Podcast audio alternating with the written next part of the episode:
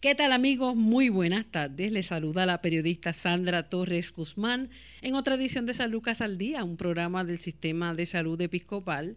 Hoy nos acompaña la doctora Laura Rodríguez eh, de la Clínica de Medicina y Cirugía Bariátrica San Lucas. ¿Cómo está doctora? Buenas tardes. Buenas tardes, Sandra. ¿Cómo está todo? Gracias por la invitación. Gracias, doctora. Verá, siempre y en este último tiempo, ¿verdad? Nos genera curiosidad lo que es la cirugía bariátrica, ¿verdad? Y antes de, hablar eh, de, del tema, ¿verdad? Que tenemos para hoy, que es la nutrición en los pacientes bariátricos, eh, vamos a hablar un poquito sobre lo que es la cirugía bariátrica y cuánto ha avanzado aquí en Puerto Rico.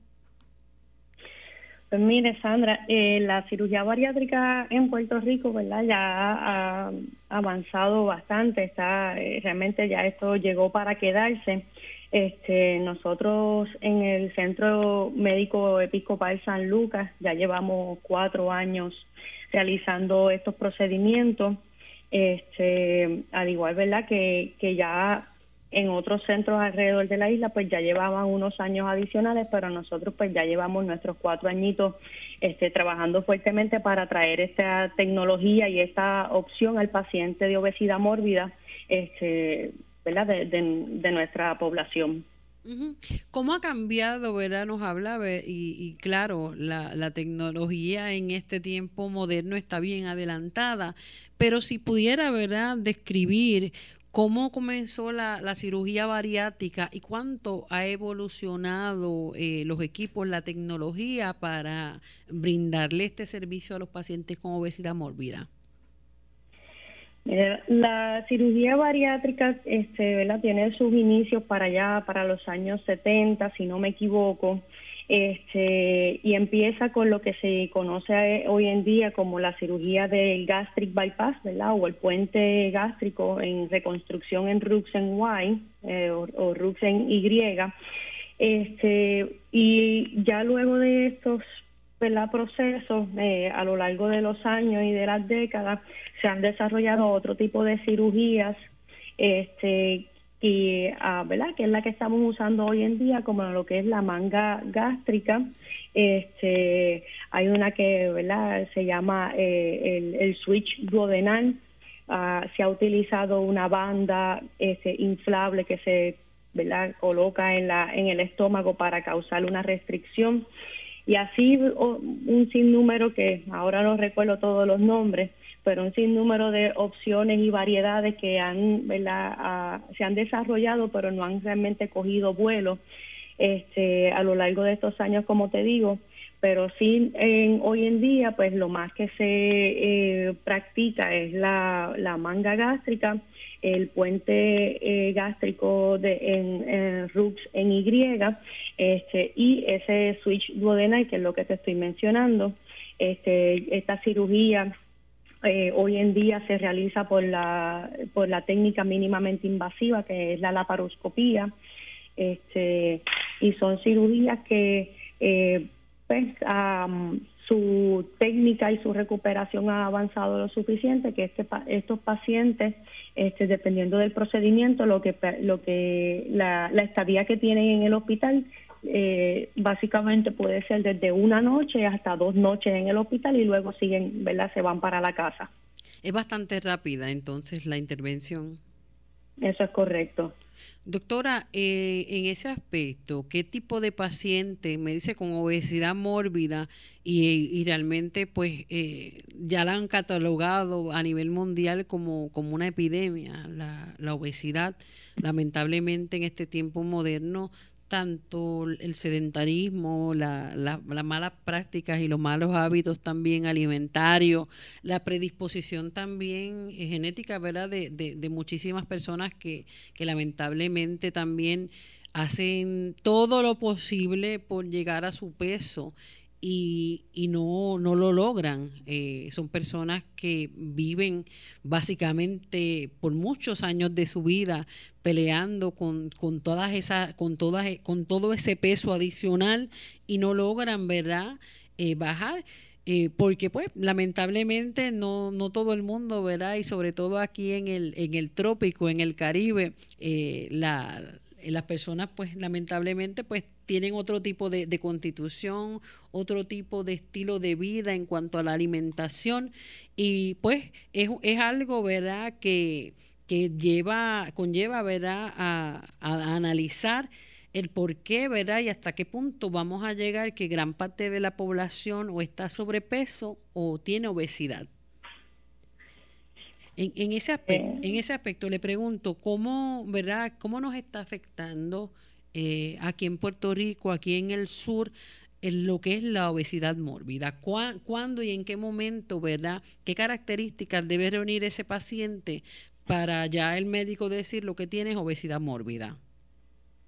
Ok, sí, mira, Sandra, este, ¿verdad? Quería rapidito hacer el hincapié de lo que estabas mencionando. este, la obesidad en Puerto Rico, ¿verdad? Se ha más o menos catalogado en un 30 a un 35% de prevalencia. Este, y si le añadimos las personas que están en sobrepeso, pues ya estamos hablando de un 60% de la población eh, puertorriqueña que está bajo estos renglones de sobrepeso y de obesidad. Este, em, en términos de las definiciones, pues eh, sabemos un paciente eh, con un índice de masa corporal, que es el, estatuto que nosotros utilizamos para, para medir este lo que, ¿verdad? En, qué renglón estamos de, de, nuestra salud, pues un índice de masa corporal normal eh, lo tenemos hasta un hasta un nivel 25 este, ya el paciente en sobrepeso está sobre de 25 a 30, paciente en obesidad es de 30 a 35 y paciente En, en la obesidad eh, mórbida pues sobre 35 y eh, la severidad, la obesidad mórbida más severa pues ya sobre 40. Para cualificar para una cirugía bariátrica este, ¿verdad? Esto es una definición dada ya por los eh, por lo, las sociedades americanas y las sociedades mundiales de la salud y especialistas bariátricos. Y esto hablan de que el paciente que cualifica para un procedimiento bariátrico es un paciente que tiene, disculpa, un índice de masa corporal sobre 40 eh, es automáticamente eh, precualificado para, para realizarse este proceso, este, con o sin enfermedades asociadas, y el paciente que tiene un índice de masa corporal sobre 35, o sea, un, que, que tenga un, un, cálculo de peso o estatura más baja, eh, pero que tenga este, unas enfermedades comórbidas asociadas significativas, este, entonces también cualificaría para este proceso. Este paciente, esta persona sufre mucho porque lamentablemente no puede realizar las actividades cotidianas con la misma normalidad, tranquilidad que lo hace tal vez el resto de la población. Son personas que, que sufren incluso hasta para poder amarrarse un zapato, para eh, bajarse a coger cualquier objeto, al subir escaleras. Eh, son personas, ¿verdad?, que no, que lamentablemente su, su calidad de vida se ha afectado tanto por el peso que no pueden realizar cosas que los demás dirían, pero si eso es fácil, eso es normal, no, no, no puede ni siquiera, ¿verdad?, manipular un, corta uñas para trabajarse, ¿verdad?, eh, personas que también pues son diabéticas, que tienen otras condiciones, ni siquiera, ¿verdad?, poder, poder inclinarse con, con normalidad que tienen que depender de otras personas para que les ayuden a, realizar este tipo de actividad rutinaria. Sí, eso es correcto. Eso, ¿verdad? E, ese tipo de paciente eh, que sufre de esta condición, ¿verdad? Partiendo de la premisa que la obesidad es una condición eh, crónica, ¿verdad? Un padecimiento que es para toda la vida. Este, que, tiene su efecto en su sistema musculoesqueletal, el movimiento, ya sea por, por ¿verdad? la dificultad en la flexibilidad, este, dolores crónicos, tanto en espalda baja, en las rodillas, eh, los tobillos, pero ah, muchas veces es un dolor generalizado, este, que como bien dice, pues le limita eh, lo que para cualquier otra persona es no lo tiene ni que pensar, no, simplemente lo hace, se dobla, recoge, corta, este, corre, ¿verdad? Hace distintas cosas, pues este paciente con, con esta limitación eh, física, pues, ¿verdad? Sí lo, lo sufre y se le hace bien cuesta arriba, sin, sin mencionar, ¿verdad? O sin contar con el, con el efecto en la salud emocional que eso le trae a cada uno de estos pacientes. Sí, definitivamente, porque eh, eh, son distintas las batallas. La, una, verá, eh, una sociedad que todavía tiende a humillar a las personas que están en sobrepeso, las personas que están obesas, se ridiculizan desde, desde todos los ámbitos y lamentablemente es un patrón de acoso, es un patrón de burla al que he sometido eh, gran parte de su vida a las personas con obesidad.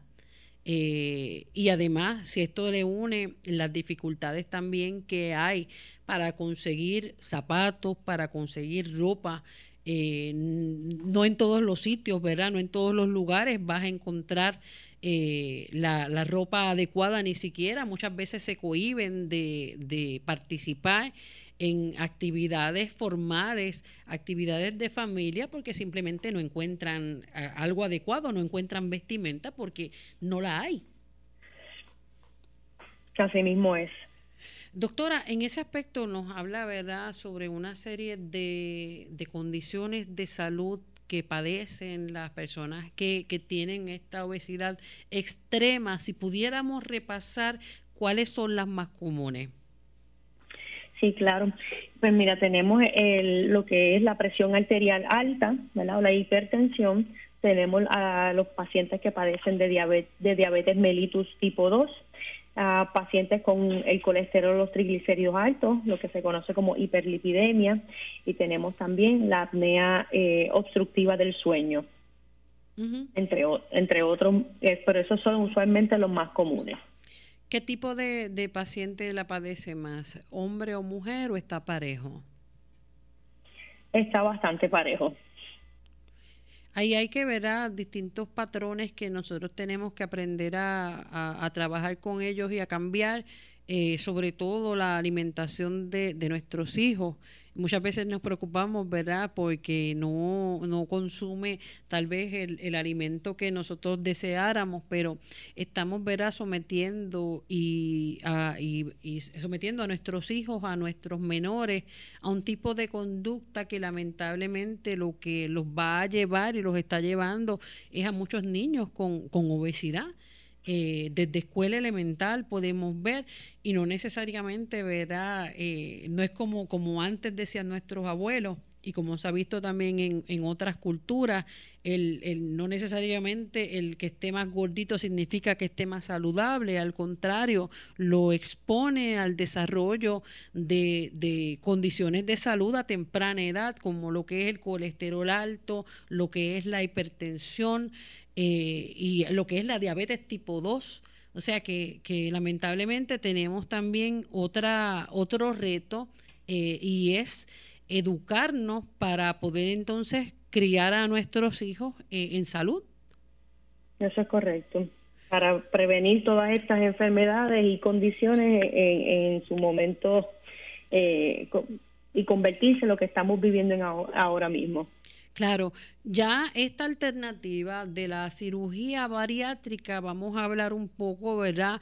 Eh, ¿Qué tipo de, paciente es candidato a realizársela y cuál es el procedimiento una vez la persona llama para, para tener una cita? Vamos a describir para las personas que nos están escuchando y tal vez estén contemplando o no hayan contemplado la bariátrica para poder mejorar su calidad de vida.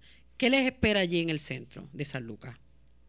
Me, cuando el, tan pronto se realiza esa, esa primera llamada, el personal de la clínica eh, experimentado y entrenado para, para hacer un, un cernimiento bien sencillo, se le hace una serie de, de preguntas, como le estoy diciendo, en términos de peso, estatura, qué condiciones padece y ¿verdad? el personal toma estas esta preguntas y esta información para precualificar a este paciente, como te expliqué hace un rato, eh, una la, precualificación es algo bien sencillo porque eh, son números concretos entre peso, estatura y estas condiciones que hemos, que hemos mencionado ya este, en, en este momento.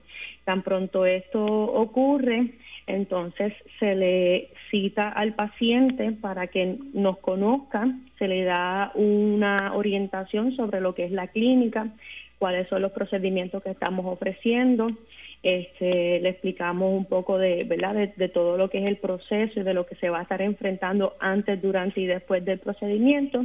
Eh, y si es algo que realmente, pues que el paciente entiende que le va a ayudar y siente que va a tener ese compromiso y esa disciplina para, para llevarlo a cabo, pues lo ingresamos a la clínica y se comienza con toda esta preparación este, para el momento que todos están esperando que es la cirugía, y, y, luego continuar para cumplir esas metas. ¿A partir de qué edad se puede realizar el procedimiento? Mire, nosotros lo estamos realizando ya en pacientes, ¿verdad? Por definición adultos, así que sobre 21 años, este, en estos momentos hasta una edad de 60. Em, se ha contemplado, ¿verdad? Y en los Estados Unidos y en ciertos centros del mundo este, se ha eh, intervenido en pacientes adolescentes, pero todavía ¿verdad? No, no, no lo hemos establecido de tal manera. ¿Por qué no se hace el procedimiento en personas mayores de 60 años? Eh, ahí la estamos considerando más bien este, por la expectativa de vida, este, dar un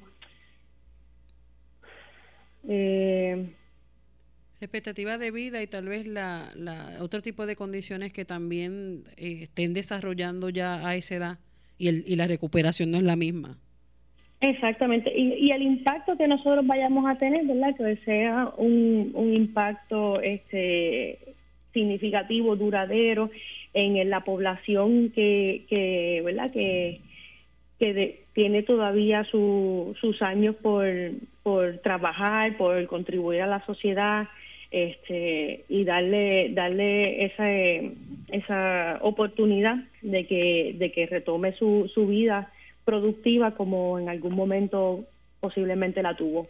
¿Qué otro tipo de paciente no debe realizarse la, la cirugía? Eh, porque no es para todo el mundo. Mira, la cirugía contiene, ¿verdad? O se le catalogan unas contraindicaciones eh, del punto de que la, el riesgo de cirugía como tal sea muy alto, como pacientes con una enfermedad terminal de pulmón, este, enfermedad cardiovascular inestable, eh, varices gástricas, enfermedad valvular severa cardíaca, que son, ¿verdad? Eso es más que todo, son riesgos quirúrgicos independientemente del procedimiento bariátrico o no. También eh, se consideran este, unas condiciones psiquiátricas que también son contraindicación para la cirugía, más que todo por el compromiso que, esto conlleva. ¿Cuáles condiciones psiquiátricas? Estos son pacientes que están activamente abusando del alcohol o del cigarrillo, ¿verdad? O alguna droga, este, pacientes esquizofrénicos, pacientes con este, intentos suicidas, y pacientes con un desorden bipolar que está que no esté controlado. O sea que es una es un screening, es un, un estudio que se hace detallado del paciente antes de, de tenerlo entonces como candidato a la cirugía. Eso es correcto. Una vez eh, está señalada, ¿verdad? Esta persona que se admite entonces como paciente para cirugía bariátrica, ¿cuál es la, cuál es la preparación de ese paciente antes de llegar al hospital? Ok, pues em, en el periodo de preparación preoperatorio, este, se está, el paciente realiza una serie de, visitas a la clínica eh, con el personal especializado de las enfermeras y la dietista eh, para ya comenzar a modificar ese comportamiento en términos de su alimentación, seleccionar mejores opciones de comida, eh, evitar comer en exceso, preparar, em, aprender a preparar comida saludable, empezar a tomar buenas decisiones al comer afuera. Se le enseña también a leer las etiquetas de los alimentos, Este, y todo esto con el, con el propósito, ¿verdad? De, de, se le hace un análisis individual de cómo come, qué come, cuánto come y cuándo come para empezar a modificar esas, esos hábitos. Cuestión de que en el momento de la transición, luego de la cirugía, sea mucho más fácil eh, porque ya se, ya se acostumbró de antemano a hacer unos ajustes en su alimentación este, que luego va a continuar eh, después de la cirugía. Además de la, meta nutricional este, de la preparación, pues también ese paciente tiene que ser evaluado por varios médicos especialistas este, que determinarán también su, su cualificación y su eh, si, si está apto para ser intervenido de esta manera este, incluyendo ¿verdad? médicos internistas, eh, cardiólogos, neumólogos, un gastroenterólogo y también se le hace una evaluación por un psicólogo o psiquiatra. O sea que es un equipo multidisciplinario que evalúa a este paciente antes de someterse a la operación. Eso es correcto. Y este paciente, una vez, entonces, cuando nos habla de, los hábitos alimentarios antes de, la cirugía, si nos puede describir, verá, un poquito más en términos de qué alimentos eh, serían los adecuados, qué no debe comer, cómo debe ser esa preparación en cuanto a alimentación como tal, eh, y entonces la frecuencia también para, para alimentarse. Sí, básicamente se le da un, itinerario a pacientes este, para que lleve o realice durante el, día tres comidas y tres meriendas. Este, se le recomienda que eh, trate de siempre de escoger la comida que se, ¿verdad? se, se clasificaría como proteína primero, que sea la primera que se ingiera eh, y así a la misma vez este, disminuir el consumo de los carbohidratos, sobre todo los carbohidratos simples. Este, eh, también se le recomienda que dentro de esas tres comidas y esas tres meriendas, pues de las comidas como tal, se sustituya una de estas comidas con una batida de proteína eh, y también se le fomenta, eh, bien importante, que ingiera líquido, preferiblemente agua, de unas 64 onzas o 2 litros o más diariamente. Y de esta manera, pues esa, esto, para eso es lo que va a hacer la parte preparatoria. ¿Cuánto tiempo puede durar esa parte preparatoria? La, la parte preparatoria en estos momentos ronda en alrededor de unos seis meses. O sea que es bastante tiempo, claro, un tiempo adecuado para entonces poder adaptar un nuevo estilo de vida. Exactamente. En ese sentido, eh, una vez entonces ya ese paciente llega a, la sala, ¿verdad? A la clínica de medicina y cirugía bariátrica San Lucas, ¿qué otro tipo de servicios se le ofrece antes de, someterse ya a la operación? Nosotros en la clínica eh, bariátrica tenemos este, eh, enfermería, dietista, trabajo social, psicología, terapia física y nosotros los cirujanos. Ok. Y en, ese sentido, una vez llega ya ese paciente para, eh, ya llega el día de la operación, si nos puede describir, ¿verdad? Una vez eh, el paciente pisa la clínica, ¿qué puede esperar? Eh, en el día de la cirugía, ese paciente, ¿verdad? Llega en ayuna, este, y básicamente se le el personal de la clínica lo recibe, lo lleva, lo ubica eh, en su habitación donde va a pasar esa noche.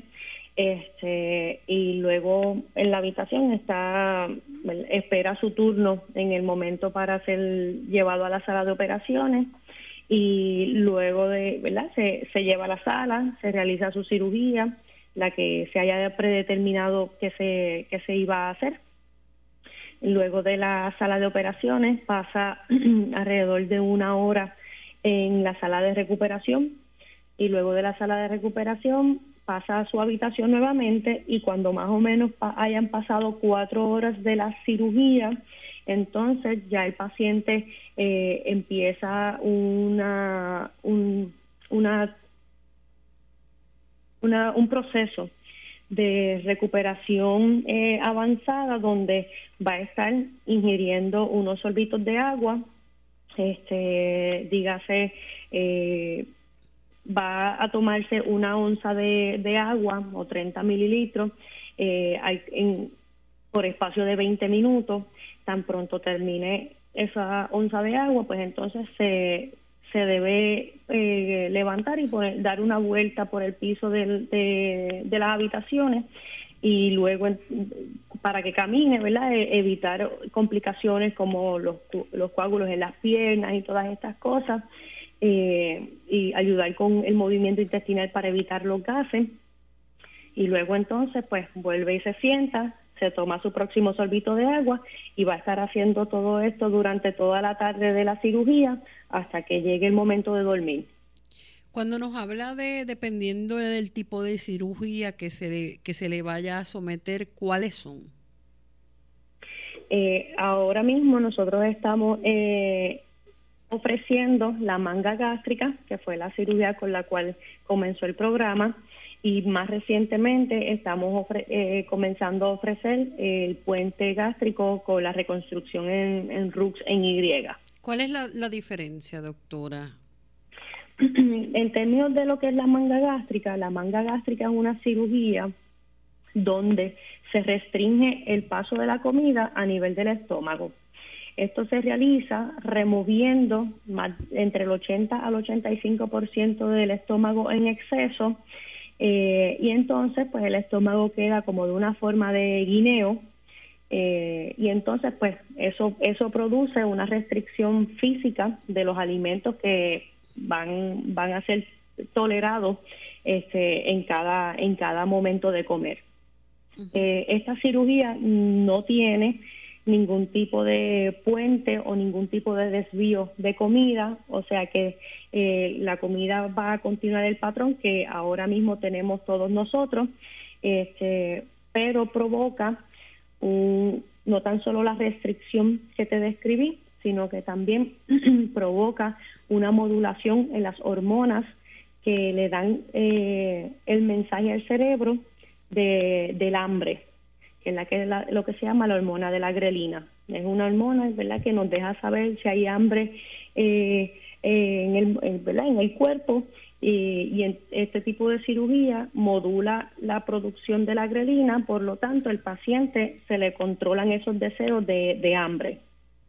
Ok, ¿y cuánto tiempo puede durar esa intervención? La cirugía particularmente puede durar de unos 45 minutos a una hora. Ok, y entonces la otra cirugía, eh, ese otro tipo de cirugía que ustedes también están realizando allí en la clínica, eh, ¿cuál es? No, nos estaba mencionando, pero ¿cuál es la diferencia y cómo, cómo se comporta entonces en el cuerpo de esta persona?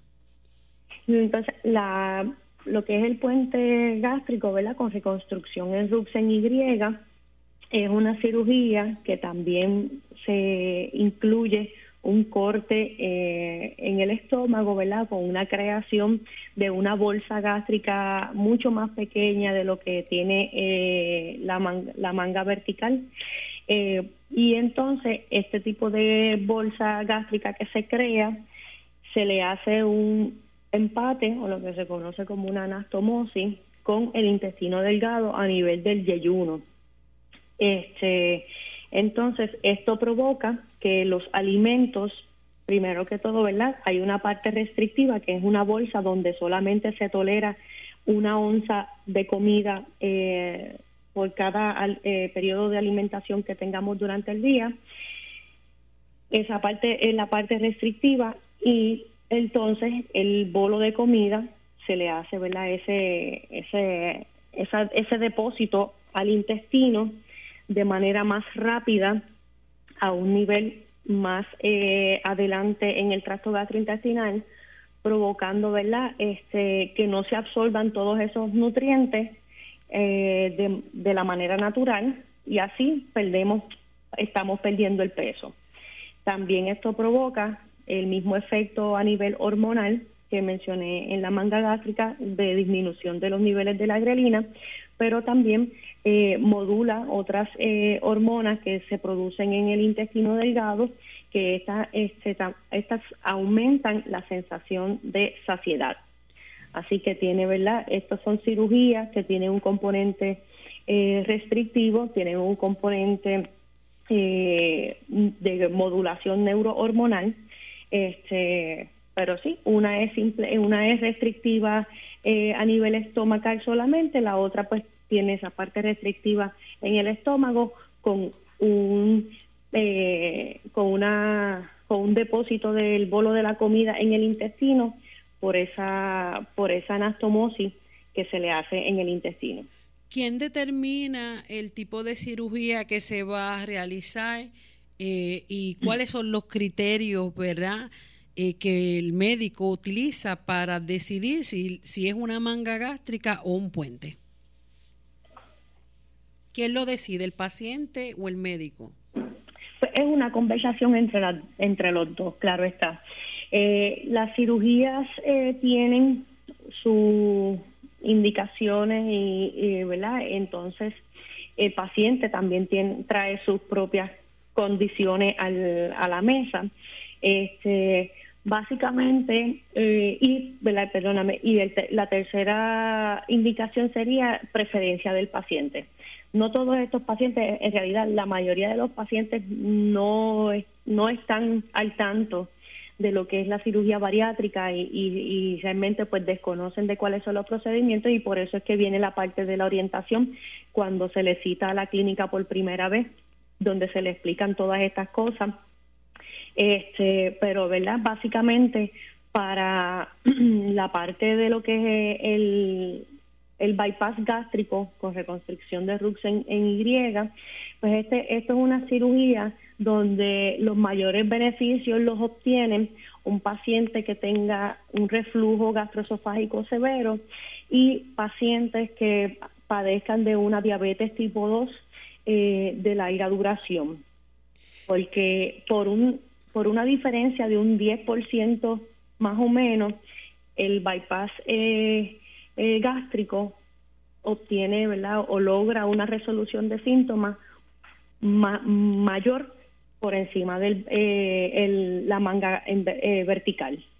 Pero en términos generales, ¿verdad? Y en, términos prácticos, en, en, términos de la diabetes, ambas cirugías logran una resolución inmediata y contundente de la diabetes, pero sí eh, el bypass pues te provee una ventaja en los pacientes, como te mencioné, del reflujo, cosa que la manga gástrica vertical eh, puede empeorar esa situación porque el paciente o la cirugía permite que se retengan las células productoras del ácido, además de crear un tubo más fino estomacal, aumenta la presión en el sistema y empeora el reflujo.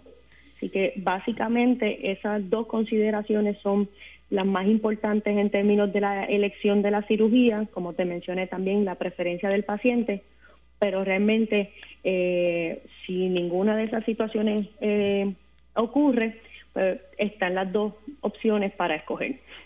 ¿Cuál es la más utilizada? La más utilizada en estos momentos es la manga gástrica vertical. ¿Hay algún tipo de riesgo durante la operación, durante la cirugía? Sí, toda cirugía y toda intervención quirúrgica conlleva riesgo, llevan riesgo desde, eh, ¿verdad? Se le da anestesia, anestesia general, eh, y en términos quirúrgicos, pues tenemos eh, riesgo de sangrado, se está trabajando con órganos vivos, ¿verdad? Que, que y se hacen unos cortes con unos materiales mecánicos eh, degrapados. Eh, tenemos riesgo de infección, eh, tenemos riesgo de fuga en la, en la línea de grapa o en las anastomosis. y también tenemos lo que es riesgo este, en, de hacer alguna, alguna lesión al, al órgano del hígado, que el hígado descansa sobre el estómago y es importante eh, que nosotros lo podamos levantar con facilidad para poder realizar ese tipo de cirugía. Una vez, doctora, eh, el paciente ya eh, está listo para irse para, para su casa, ¿qué tipo de medidas debe tomar, verdad? Y con cuánta frecuencia eh, ustedes allá en la clínica le van a estar dando seguimiento. Pues nosotros vemos a este paciente luego que se va para la casa la semana justo después del procedimiento. Eh, o sea que básicamente lo que estamos viéndolo es de, de 7 a 8 días luego de la cirugía.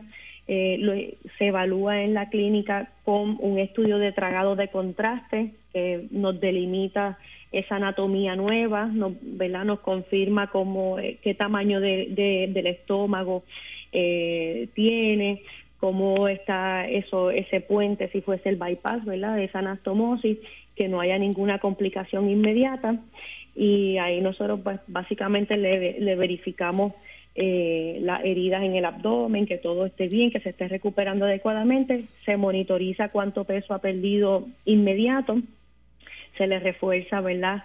Siempre cuáles son las recomendaciones en términos de mantenerse bien hidratado y que cuáles son las señales de alerta en caso de que pues, no, no logre cumplir con esa meta de la hidratación, pues que a, qué debe estar pendiente y se le insta en todo momento a que se comunique con la clínica o pase por la sala de emergencia para ser evaluado y que no espere.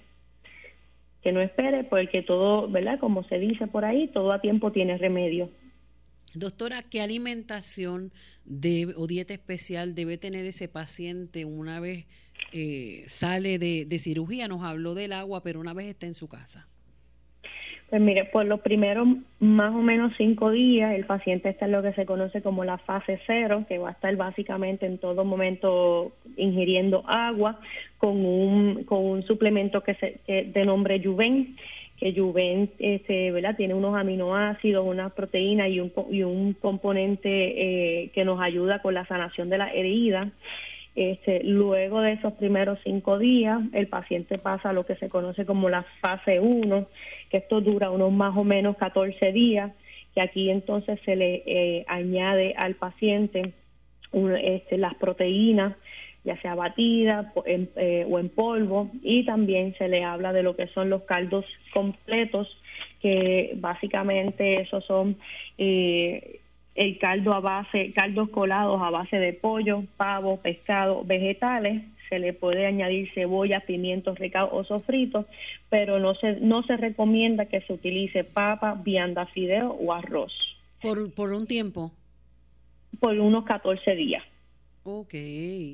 Este, Y todo esto es en, te lo digo en promedio porque no todos los pacientes van a la misma velocidad, no todos los pacientes van a tolerarlo a la misma vez, así que pues, se trabaja bien de cerca con la dietista especialista de la clínica.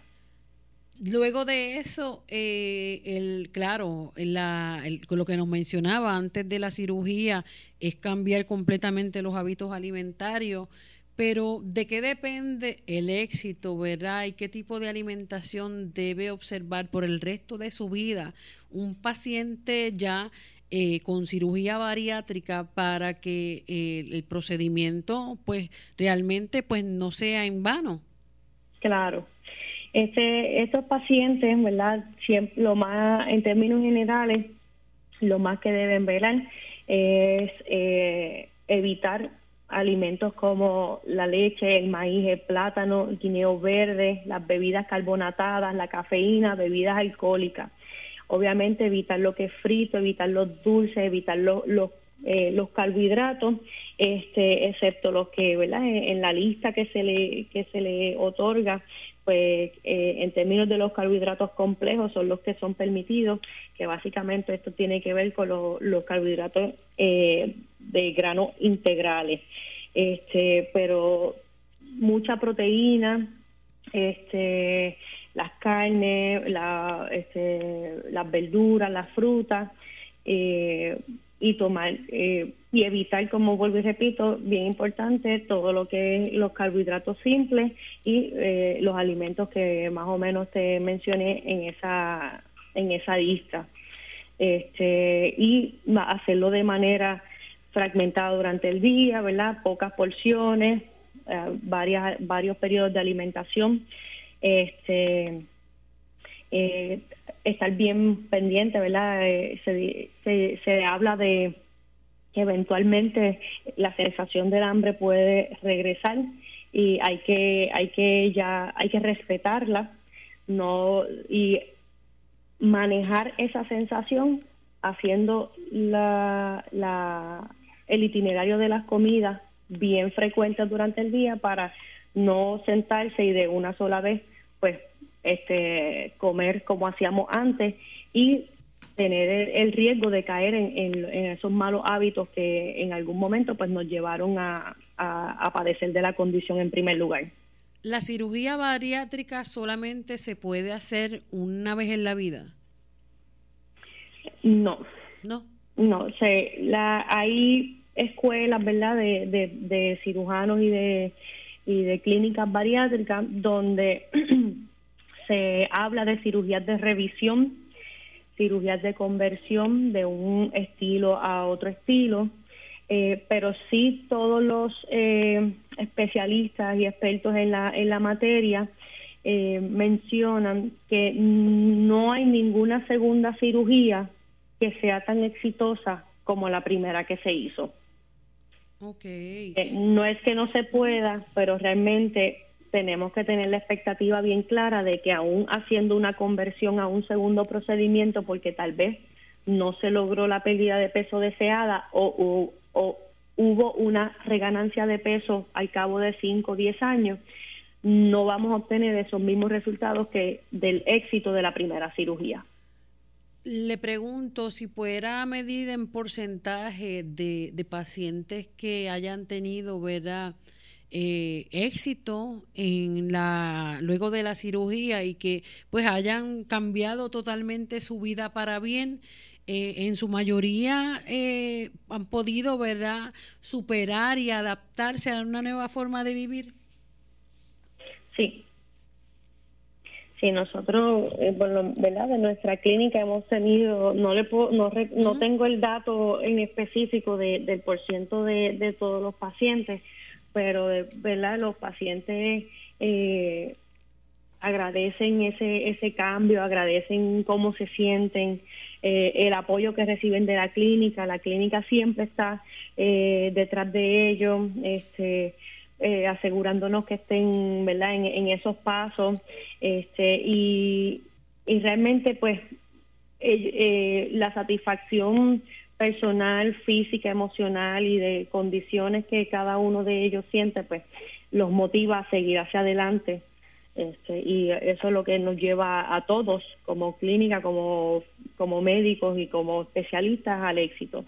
Ahora durante la pandemia, ese seguimiento, ese paciente verá que debe acudir a la clínica para seguimiento, se ha cohibido por, por temor al contagio eh, y cuáles son los riesgos ¿verdad? de no acudir a estas citas eh, luego entonces de la cirugía.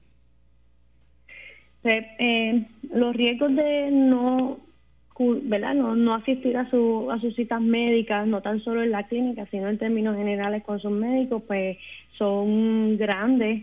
Este, hemos visto cómo pacientes, pues por miedo a la pandemia, han sufrido de, otro tipo de enfermedad, eh, enfermedades catastróficas, infartos cardíacos, este, infecciones intraabdominales y han, eh, ¿verdad?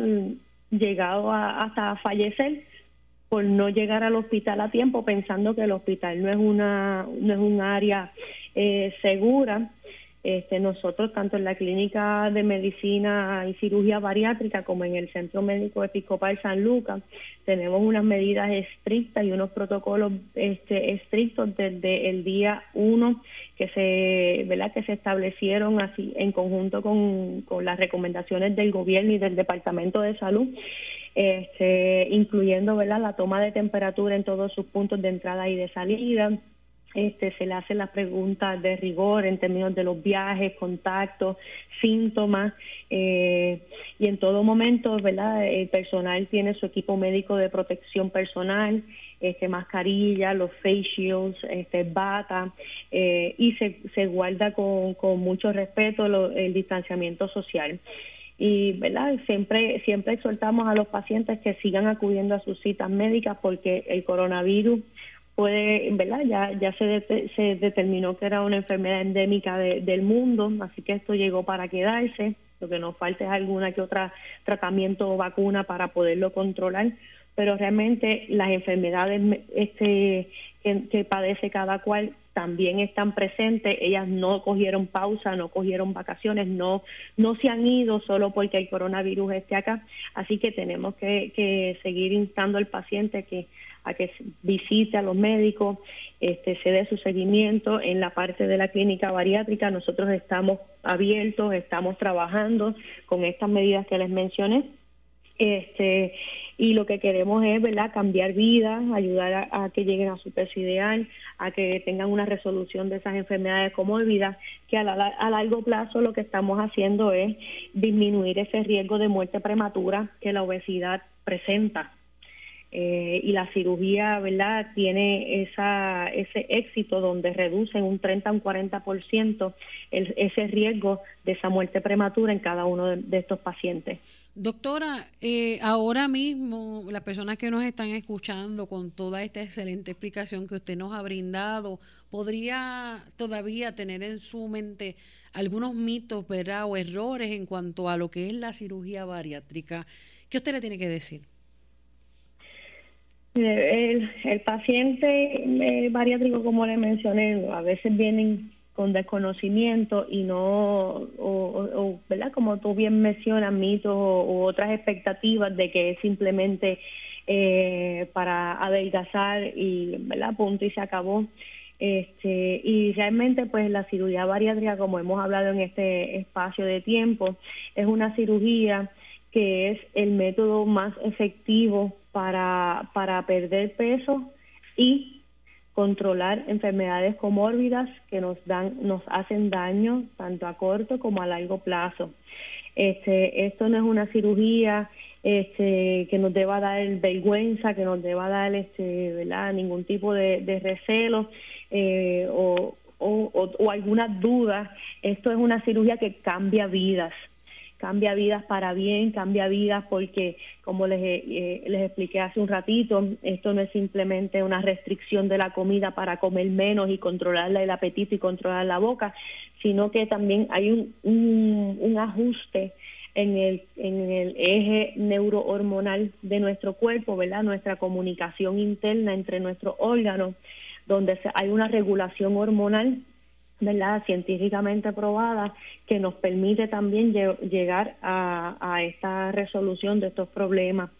Así que, ¿verdad? No, este, la cirugía bariátrica eh, es mucho más completa y más compleja de lo, de lo que se conoce, ¿verdad? En, el público en general.